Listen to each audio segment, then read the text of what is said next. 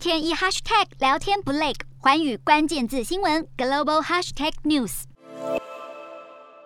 根据英国广播公司 BBC 的分析，俄罗斯犯下三大错误，导致无法拿下乌克兰。第一项错误就是误判军情，严重低估乌克兰的战力。相较于乌国四十亿美元的年度国防预算，俄罗斯可是在军事支出狂砸超过六百亿美元。英国情资甚至指出，俄罗斯建造出世界上最为先进的 T 一四阿玛塔坦克，但莫斯科当局却小看乌克兰的反击能力。在这次战争当中，部署的都属于老旧款式的坦克跟炮弹。而在开战几天之后，乌军陆续击退俄国直升机，更让俄军原先占据的空中优势就此消散，酿成俄罗斯的第二个错误。负责补给的直升机不断被乌克兰击退，让俄罗斯只好改采陆地运输来补充军备。然而，这大幅拖累了俄军的补给速度，因为地面上潜藏更多阻碍。比起直升机，补给车队也更容易遭到乌国军。队埋伏，补给线受阻，导致俄军的粮食、燃料跟弹药都快要耗尽。同时，乌克兰却不断收获西方国家的军备支援。普丁为了应对，传出已经在国外招募私人佣兵部队，可能很快就会投入战斗。以上种种也可能带出俄罗斯的第三项错误：俄国被迫向外寻求部队支援，这意味着俄罗斯本身军队的战力逐渐消退。何况在入侵乌克兰之前，俄军已经在雪地进行好几个礼拜的军演，士兵们早已经饥饿疲惫，再加上好几位将领接连传出阵亡的消息，都导致俄军士气一再低落，成为作战的致命伤。如今战况停滞不前，但俄罗斯又退无可退。根据情报官员透露，普丁很可能会用更猛烈的火力来压制战场上的各种挫折，也导致乌俄局势再度升级。Hello，大家好，我是环女新闻记者黄云婷。你跟我一样非。常关注国际财经、政治与科技趋势吗？记得追踪环宇关键字新闻 Podcast，以及给我们五星评级，更可以透过赞助支持我们哦。